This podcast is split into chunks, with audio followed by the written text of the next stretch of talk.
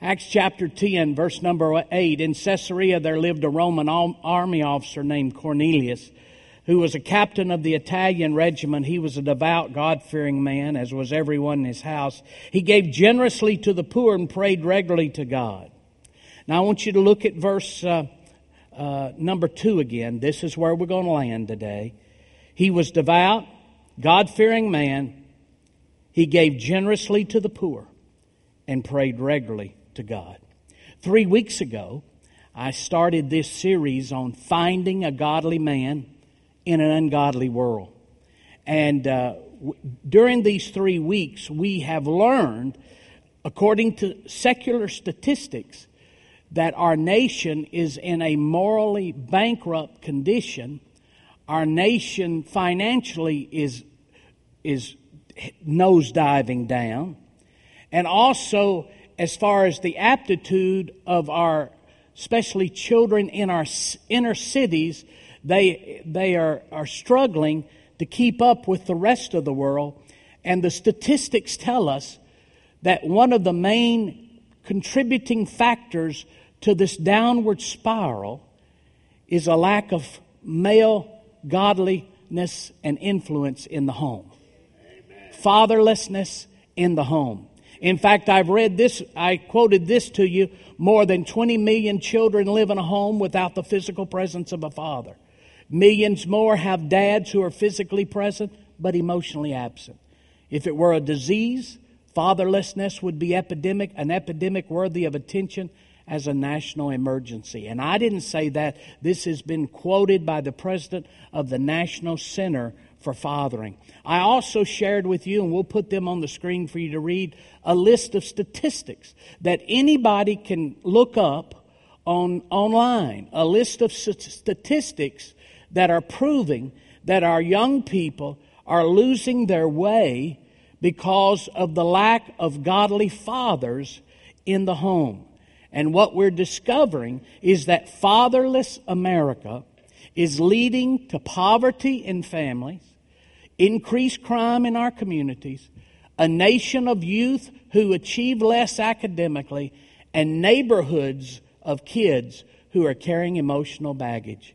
And the secular statistics let us know that it's because of the lack of godly male influence. And this has been happening now for two decades. For 20 years, the, the statistics are pointing downward. So for 20 years, two decades, we've known this has happened. And the politicians talk about it, preachers preach about it, and we, as the people of our cities and our churches, we want to blame the politicians, we want to blame the government, we want to blame the media, we want to blame the entertainment industry, and what blaming other people does, blaming an impersonal entity, makes us feel better about ourselves because we don't have to take the personal responsibility, but it doesn't change our families. And it doesn't change our neighborhoods or our communities. So it's time that we stop blaming other people, and men, it's time we look inward. It's time we look at ourselves and stop blaming Congress and stop blaming the president and stop blaming all the politicians and stop blaming the schools and stop blaming Hollywood and stop blaming the media and we need to look inward. And we need to ask ourselves as men some very hard questions. And here's the questions we need to ask. Am I a godly man? Am I the type of man that I want my daughter to marry? Am I the type of man I want my daughter to marry? Am I the type of man that I want my son to become? Am I a man that God is pleased with? Am I a godly man? And then we started asking, so what does a godly man look like? If I need to be a godly man, then what does a godly man look like? And you sure, we've learned you sure can't look to culture to determine what a man's supposed to look like because every 10 years, every decade, the identity of a man is changing according to culture. So what does a godly man, what does the Bible say a godly man should look like? And then we read this about Cornelius. And Cornelius, the Bible says that he is devout, he is God fearing, he is generous, and then he's prayerful. Those are the four things that the Bible says about Cornelius. He's devout, he's God fearing, he's generous, and he's prayerful. You say, why is that important? Well, it was important enough for God to, he got God's attention and God showed up to minister to him. Okay? And here's what's important about that. He wasn't even a Christian. He didn't even know Jesus as Lord and Savior. He was a Gentile. He wasn't a Jew. He didn't know anything about Jehovah God. He didn't know the Roman road to salvation. He had never asked, asked Jesus to come into his heart, but he had a hunger after God and he was seeking God. And because he was devout, God fearing, generous, and he prayed all the time, God sent an angel to his house. And it changed his life forever. Cornelius was a godly man. He was a godly man. He had some characteristics of godliness, and he didn't even know how to do it biblically, but he had some things that got God's attention. So, what was he? He was devout. We talked about that. Let me review just a second. Devout means he was reverent.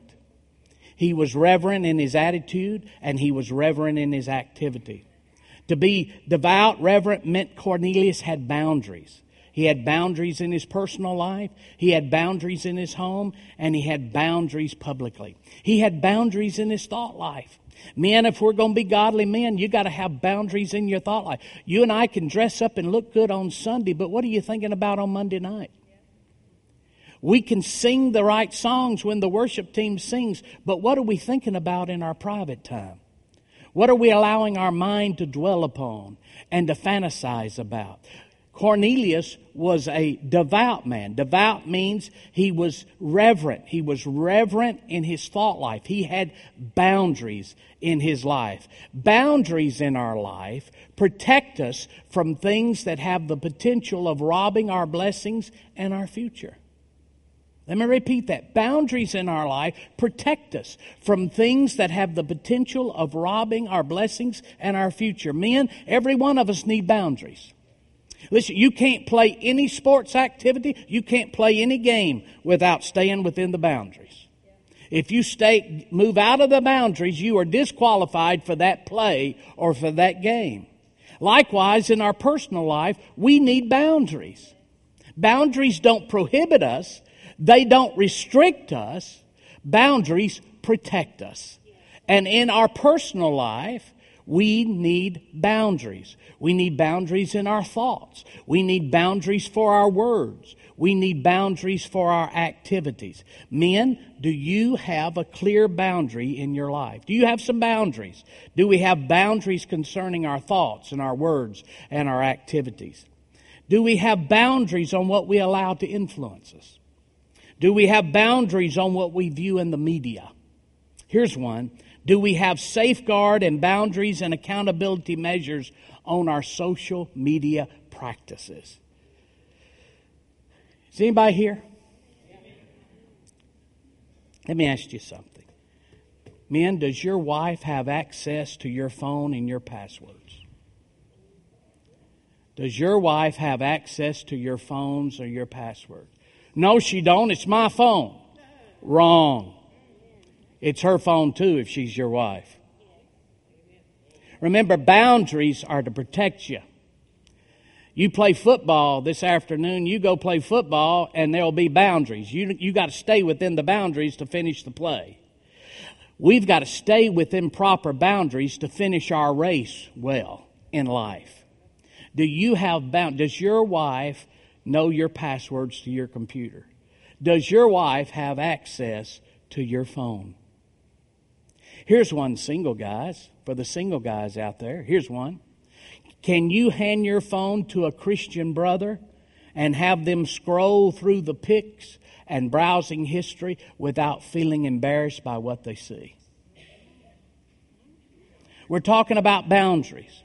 We're talking about men being godly men, men who are devout, who are reverent, who have boundaries in their life. There's not a week that goes by I'm telling you the truth. Hardly a week goes by that I do not receive call from a couple who I work with who have brokenness, the, the marriage vows have been betrayed, The covenant has been broken, and it all started by an untempered social media contact.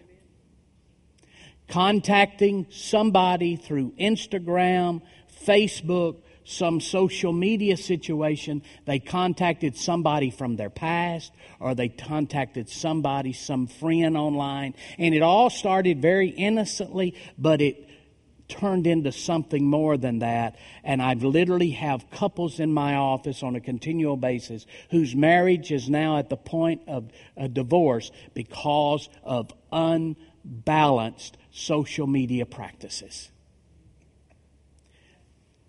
Anybody listening to what I'm saying? Men, does your wife have access to your phone?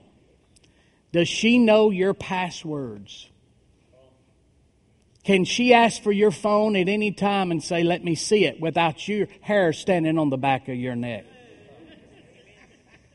My phone and my wife's phone are charged side by side. And I've made up my mind years ago, Amanda, to protect me not to rob me, but to protect me. Amanda, you can look at my phone anytime you want to. Okay? We're talking about being a godly man. He was devout, and being devout means he had, he had boundaries. The second thing he was, he was God fearing.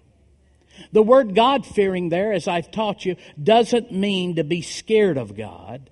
To fear God means to respect and reverence God to give God the glory, the honor, the reverence, the praise, and preeminence which he deserves.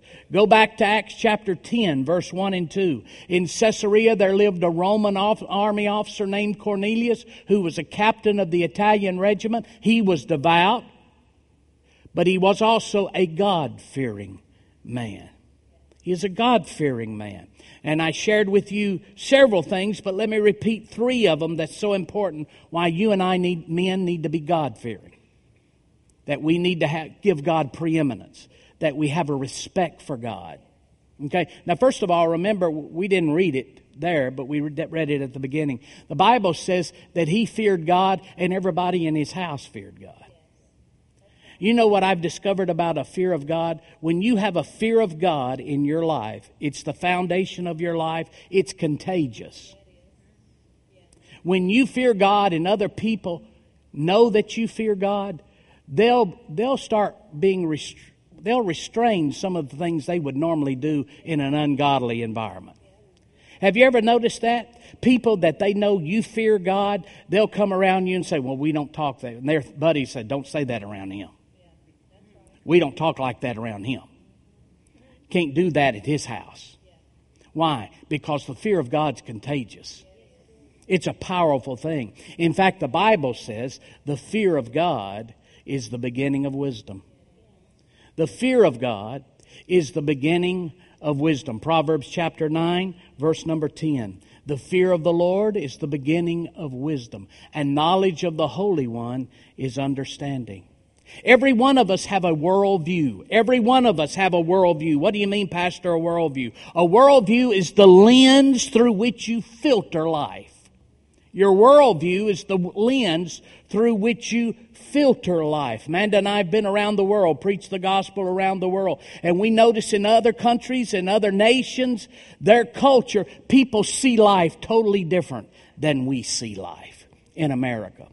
We have a worldview here that other people don't. But our worldview is the lens through which we view life. And if we don't have a fear of God as our foundation, a respect for God, uh, making, giving Him glory and honor for who He is, then our worldview will get very jaded and tilted the, the wrong direction without a healthy fear of God.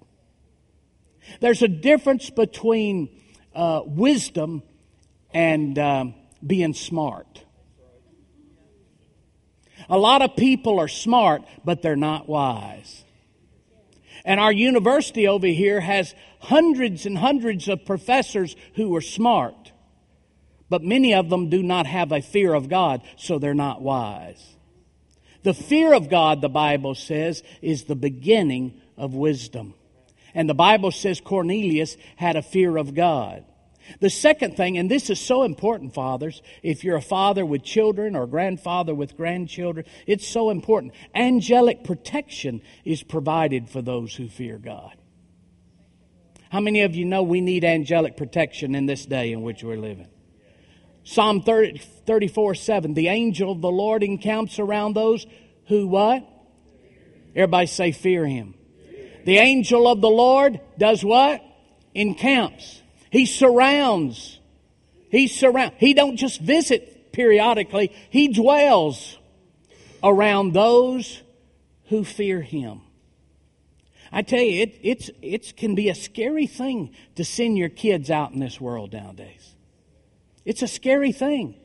But since I fear God, and since we, our family fears God and has a respect for God and honors God and gives Him the preeminence that He, he, he deserves, we know that when our children and our grandchildren leave the house, though we can't be with them every step of the day, the angels of God are surrounding those children. The Word of God says the angels of God encamp, they surround, they dwell with the people who fear God. And then finally, the third thing about fearing God is this the Bible says uh, that uh, uh, embracing a fear of God gives access to God's presence in your life. Here's what happens to us. Here's what happens. We live like we want to all week long, and then we get, or all year long, and then we get in a mess. We get in a mess. We act like we don't fear God in our words. We don't fear God in our actions. We don't give Him much thought. We're doing our own thing. And then we get in a mess. Something happens, we lose our job, sickness attacks our body, our kids get involved with something that they shouldn't have gotten involved with, drama invades our life, and then we start crying out for God. And if He don't respond, in the manner in which we want Him to, in the time in which we want Him to, we get all discouraged and say, Where is God? Well, I'm going to tell you why He wasn't around you when you needed Him, is because you didn't fear Him.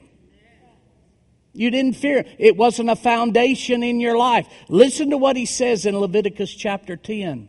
And Moses said to Aaron, now that's important to understand that. Moses said to Aaron, who was, how, how, what, what do you mean Moses said to Aaron? The Bible says that the children of Israel knew the ways of God, or the acts of God. Moses knew the ways of God. The children of Israel knew the acts of God. Moses knew the ways of God. The Bible says that Moses saw God face to face. Remember that story where God, Moses said, God, I want to see your glory? God says, okay, I'm going to show you my glory. And he held, put him in the cleft of the rock and put his hand over him.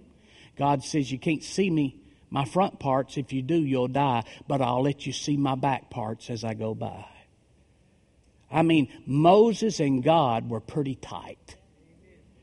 And this is what the Bible says. And Moses said to Aaron, This is what the Lord said to me. What did he say, Moses? By those who come near me, I must be regarded as holy. See, if we want to embrace the presence of God in our life, we must have a foundation of the fear of God in our life. We can't be flippant about this God thing and expect Him to show up at the snap of our finger. It says there, by those who come near me, I must be regarded as holy.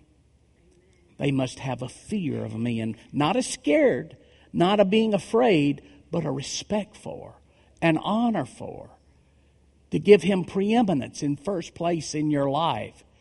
And when we do that, then his presence, we have access to his presence. And then I shared this with you.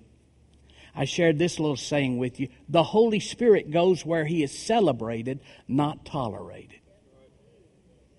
The Holy Spirit goes where He's celebrated, not tolerated. If you want the Holy Spirit to manifest His glory for you and in you, then to celebrate Him. Don't just put up with Him. Don't just give Him a moment of your time in passing.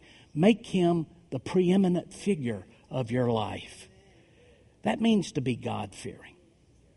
You know, there's some things I do because I fear God. I, I tithe. I give 10% or more of my income. Every time I get paid, I give 10% or more of my. Why? Why you do? That's the law. No, I fear God. I fear God. The Bible says, Will a man rob God? How have we robbed you? You robbed me in tithes and offerings, the Bible says. Listen, I'd rather rob my grandmother than rob God. That's right. I'd rather rob my. Why? Because I fear God. I fear. I want to give Him preeminence in my life.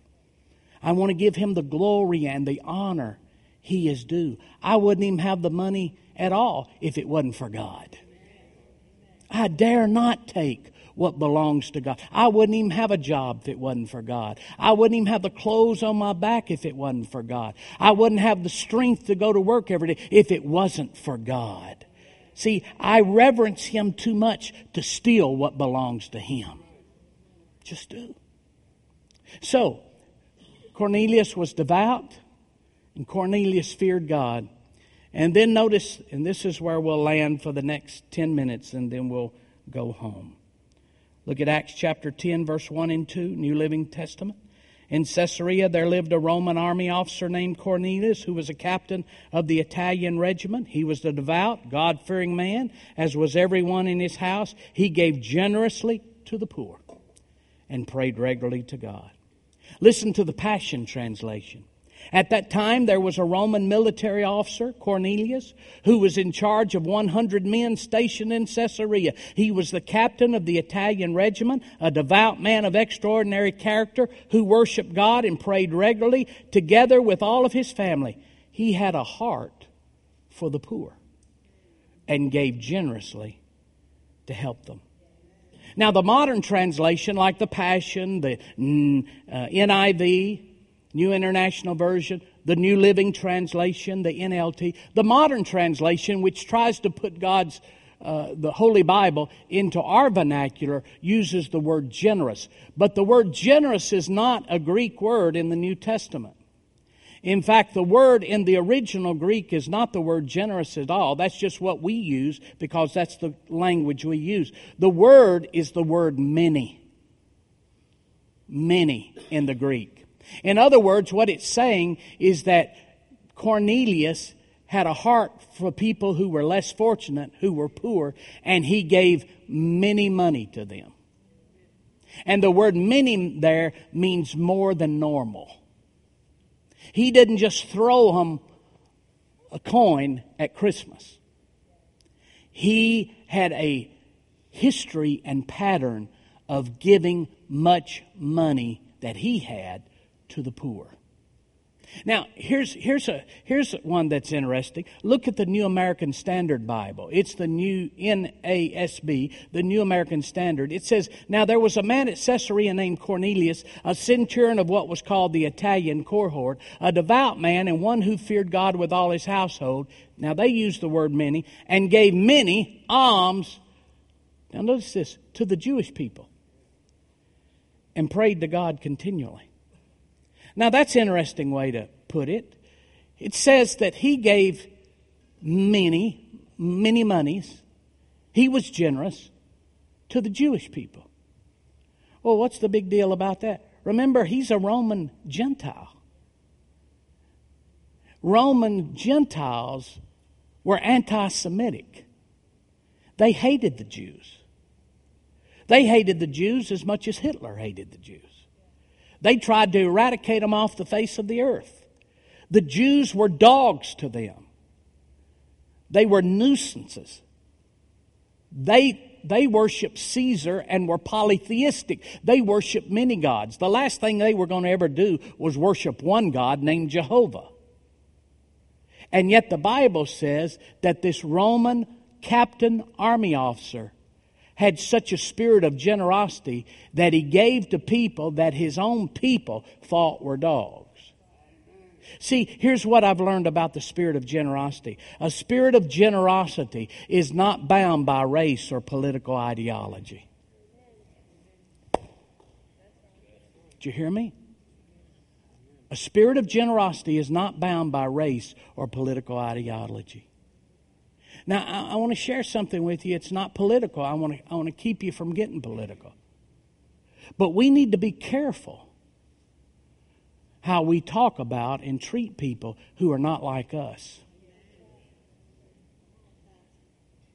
It doesn't make any difference how you feel about whether they should be here or not, or getting in the country. I'm not going. I'm not going there. That's everybody's got their opinion, and that's fine, and and that's wonderful.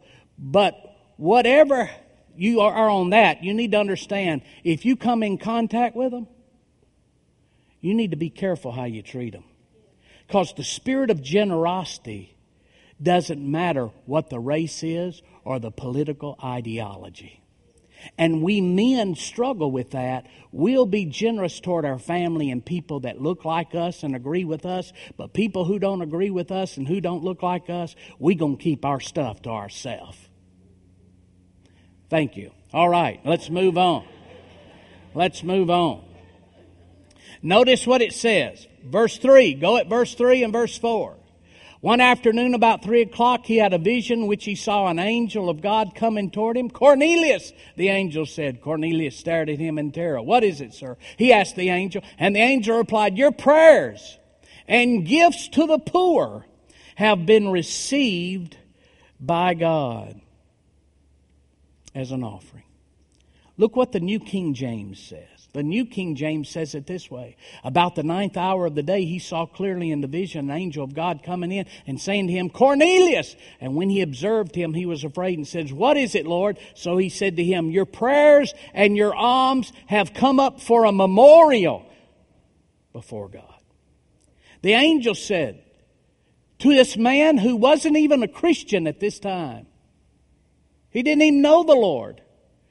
God sent an angel to him and said, Cornelius, your prayers, and you don't even know who you're praying to, but your prayers and your giving to the poor has come up for a memorial before God. It's come up for a memorial before God.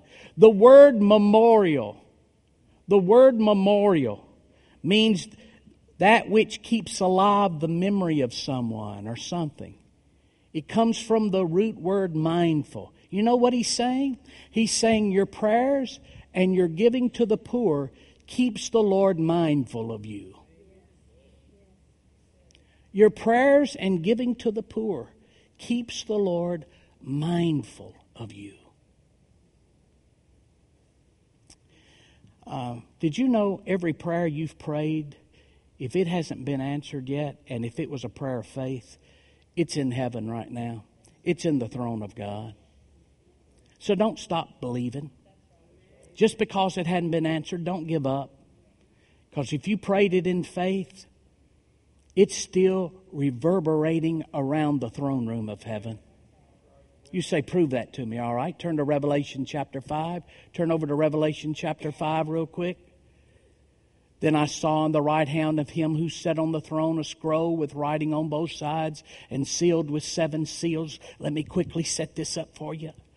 Um, John is writing this. Uh, he's he, he's writing. He's seeing the uh, the future.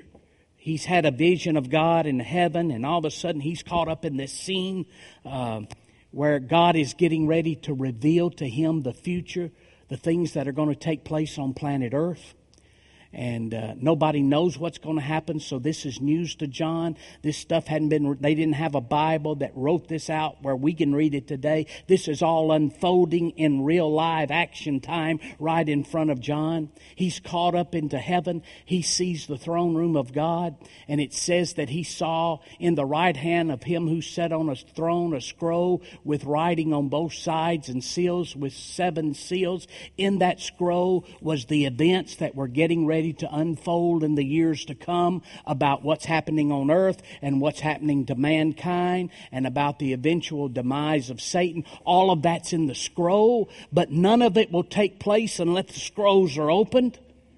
It'll all be held in, in continual stagnation unless the scrolls will, will open. And, and the Bible says, and I saw a mighty angel proclaiming in a loud voice, who is worthy to break the seals and open the scroll? In other words, this stuff is never going to take place. Satan will never be defeated. Mankind will never be set free. God's kingdom will never be set up on earth unless somebody is able to open this scroll and set these things into motion. He says, and nobody can open it. But no one in heaven, verse 3, or on earth, or under the earth could open the scroll or even look inside. Look at verse 4. John says, I wept and I wept. Why was he weeping? Why was John weeping? He was weeping because mankind was forever going to be doomed to be under the thumb of Satan unless somebody opened the scroll and set the captives free by the hierarchy and the reigning of Jesus Christ as Lord and Savior. But nobody could open the scroll. And John says, I wept and wept because no one was found who was worthy to open the scroll or look inside. Verse 5 Then one of the elders said to me, Do not weep. See, the lion of the tribe of Judah the root of David has triumphed. He is able to open the scroll and its seven seals. Let me ask you, who is the lion of the tribe of Judah? Jesus. Everybody say Jesus. Jesus is the lion of the tribe of Judah. Nobody can open the scrolls. History will never, uh, the future will never unfold unless somebody opens the scrolls. Nobody can open it. Nobody could, was found in, on earth. Nobody was found underneath the earth to open the scrolls. John is weeping. God will never reign supreme. Satan will never be defeated. Nobody can open the scrolls. And all of a sudden one of the elders said, stop weeping. There is one, the lion of the tribe of Judah. He can open the scroll. And then the Bible says in verse 6, then I saw a lamb. Isn't that amazing? The, the elder said he's a lion, but when John looked, it was a lamb. You say, what does that mean, Pastor? It means this. To God's enemies, he's the lion. He's the king of the jungle. He has no equal. But to mankind, he's the lamb, the sacrifice. Okay. Amanda and I went to Africa to preach several years ago, and we went to the Serengeti for migration. I mean, it was absolutely wonderful. Every line, it was just like the movie The Lion King. Those animals were all everywhere. And we, one day, we were out there in the middle of the Serengeti, and they came on the microphone, and our Jeep driver said they found the lion. So all of it, we go, we, we head across the desert, and there we, when we get there, there's five or six or seven Jeeps in a semicircle, and we pull up beside them, and there no further than me from Jason Dow there is a lion. Sitting there on a rock looking at us, yawning. Now, we had been all over that desert, and we would get within 50 yards of an elephant who was big enough to step on the Jeep and destroy us, and we would get within 50 yards, and the elephants would run away. We got within here to there to that lion, and he looked at us and yawned. Had that rascal surrounded and he never moved. Why? Because he knows no fear. He's the king of the jungle. And the elder said, when it comes to the enemy of God and the enemies of God, the lion knows no fear. And let me tell you something. When it comes to the enemies, the spiritual enemies that come against you, if you'll stand up and rise up in who you are in Christ Jesus, they'll surrender to you as well. Because we represent the lion of the tribe of Judah. We represent the king of the eternal jungle. His name is Jesus Christ. And when John turned to look, instead of seeing a lion, he sees a lamb who is the sacrificial lamb for humanity. And notice what it says the lamb had seven horns and seven eyes, which are the seven spirits of God sent out into all the earth. He went and took the scroll from the right hand of him who sat on the throne.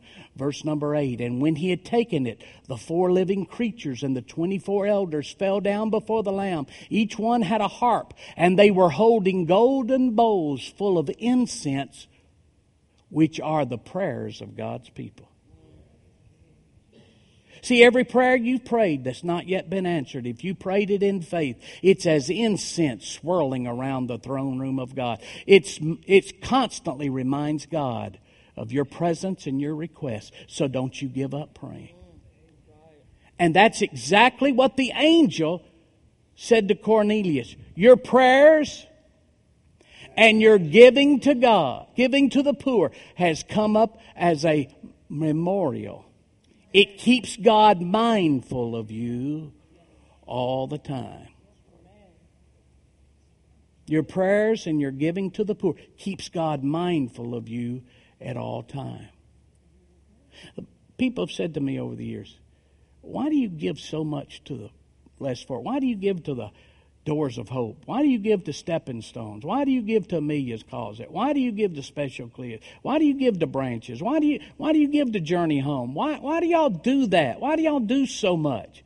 Let me tell you why we do it. Look at Proverbs chapter 19 verse 17. Proverbs chapter 19 verse 17. He who has pity on the poor lends to the Lord, and he will pay back what he has given. Over the years, I've had people say, Why are you helping the poor so much? They'll never come to the church and they can't pay you back. Well, of course they can't pay you back. They're poor. Duh. I'm not looking for them to pay me back.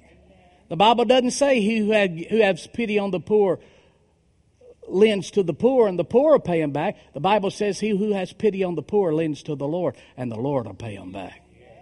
I'd much rather give to the poor than invest with, with uh, what's that guy's name? Warren Buffett. I'd much rather give to the poor than invest with Warren Buffett. I, I had some Warren Buffett stock, lost money. Every time I've planted seed with people who are less fortunate than I am, God always blesses me abundantly. You're giving to the poor and your prayers come up and makes God mindful of you. Now, see, men have a hard time with this generosity. Men struggle with generosity. Women normally are more generous than men. I know growing up in my house, if I needed money, especially when I got to be a teenager, if I needed gas for my car, I didn't go to daddy. I went to mama. Anybody know what I'm talking about? I went to mama. I'd go to, I went to daddy one time. I need gas. Why you need gas? Well, I need to go pick up Amanda. No, you don't need. You don't need to go out on a date anyway. You stay here. You know why? Men struggle with generosity because we got this caveman thing. Me man. Me man. Me protect cave me go out, kill animal, drive, drive, drag animal back. We eat animal, and then I stand at entrance of cave, make sure nobody else get my animal. me man, me protector, me provider. You got need in your family, you get your man to go protect. Men struggle with generosity, whereas a woman will see a child in need, whether it's her child or, in, or somebody else's child, and she'll want to help that child. It's just the difference in our makeup. And the Bible says that Cornelius was a godly man because he gave many monies to the poor.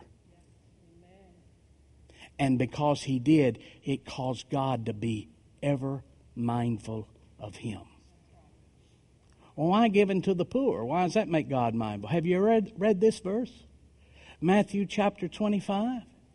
Have you ever read this? When the Son of Man comes in his glory and all the angels with him, he will sit on his glorious throne and all the nations will be gathered before him and he will separate the people one from another as a shepherd separates the sheep from the goats. He will put the sheep on his right hand and the goats on his left. And then the king will say to those on his right, Come, you are blessed by my Father. Take your inheritance, the kingdom prepared for you since the creation of the world. For I was hungry and you gave me something to eat. I was thirsty and you gave me something to drink. I was a stranger and you invited me in. I needed clothes and you clothed me. I was sick and you looked after me. I was in prison and you came to visit me. Then the righteous will answer him, Lord, when did we see you hungry and feed you or thirsty and give you something to drink? When did we see you a stranger and invite you in or needing clothes and clothe you? When did we see you sick and in prison or go to visit you? The king will reply, truly I tell you, whatever you did for one of the least of these my brothers and sisters of mine, you did it for me. Notice what it says. The people didn't even know when they had blessed God, but what they blessed God when they give to those who were poor and less fortunate. And because they did, it caused God to be ever mindful of them. Even when they forgot doing it, God never forgot it. Even when they forgot doing it, God never forgot it. Because it came up as a memorial before God. My dad died in November, uh, and then about uh, five months later, the the headstone came for his marker for his grave. My mom called and said, "Just want you to know your dad's headstone marker's in." And uh, and you know how this works. You maybe at the birthday or holidays, you'll go back to the cemetery and and you'll visit the cemetery of your loved one who's died, and and you see that marker. That marker is nothing more than a memorial.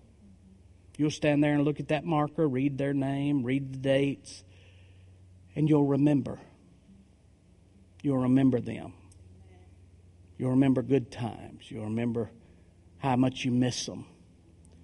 Well, the Bible says that our prayers and our giving to the poor comes up to God as a memorial. And every time we do that, we pray and we give to the poor, God remembers us. It's a memorial. It's a memorial. Cornelius was a godly man. He was devout. He was reverent. He had boundaries in his life. He was a God fearing man. He gave God preeminence. He respected God and he was a generous man. He was a giver, not just to his family, not to his friends, but to the poor. And because he was a man of that kind of character, the Bible says that God, he got the attention of God. And even though he wasn't a Jew, and even though he wasn't a Christian, he was an enemy to God's people. God had compassion on him and visited him. Now, if God will do that for somebody that's not in his family, how much more will he come and minister to us if we'll do the same things and we're his children? Cornelius acted like a child of God when he wasn't. And he got the benefits of childhood, of being in the family. How much more now if we'll act like who we really are, the children of God and men of God, how much more will we not be blessed by God? Stand with me.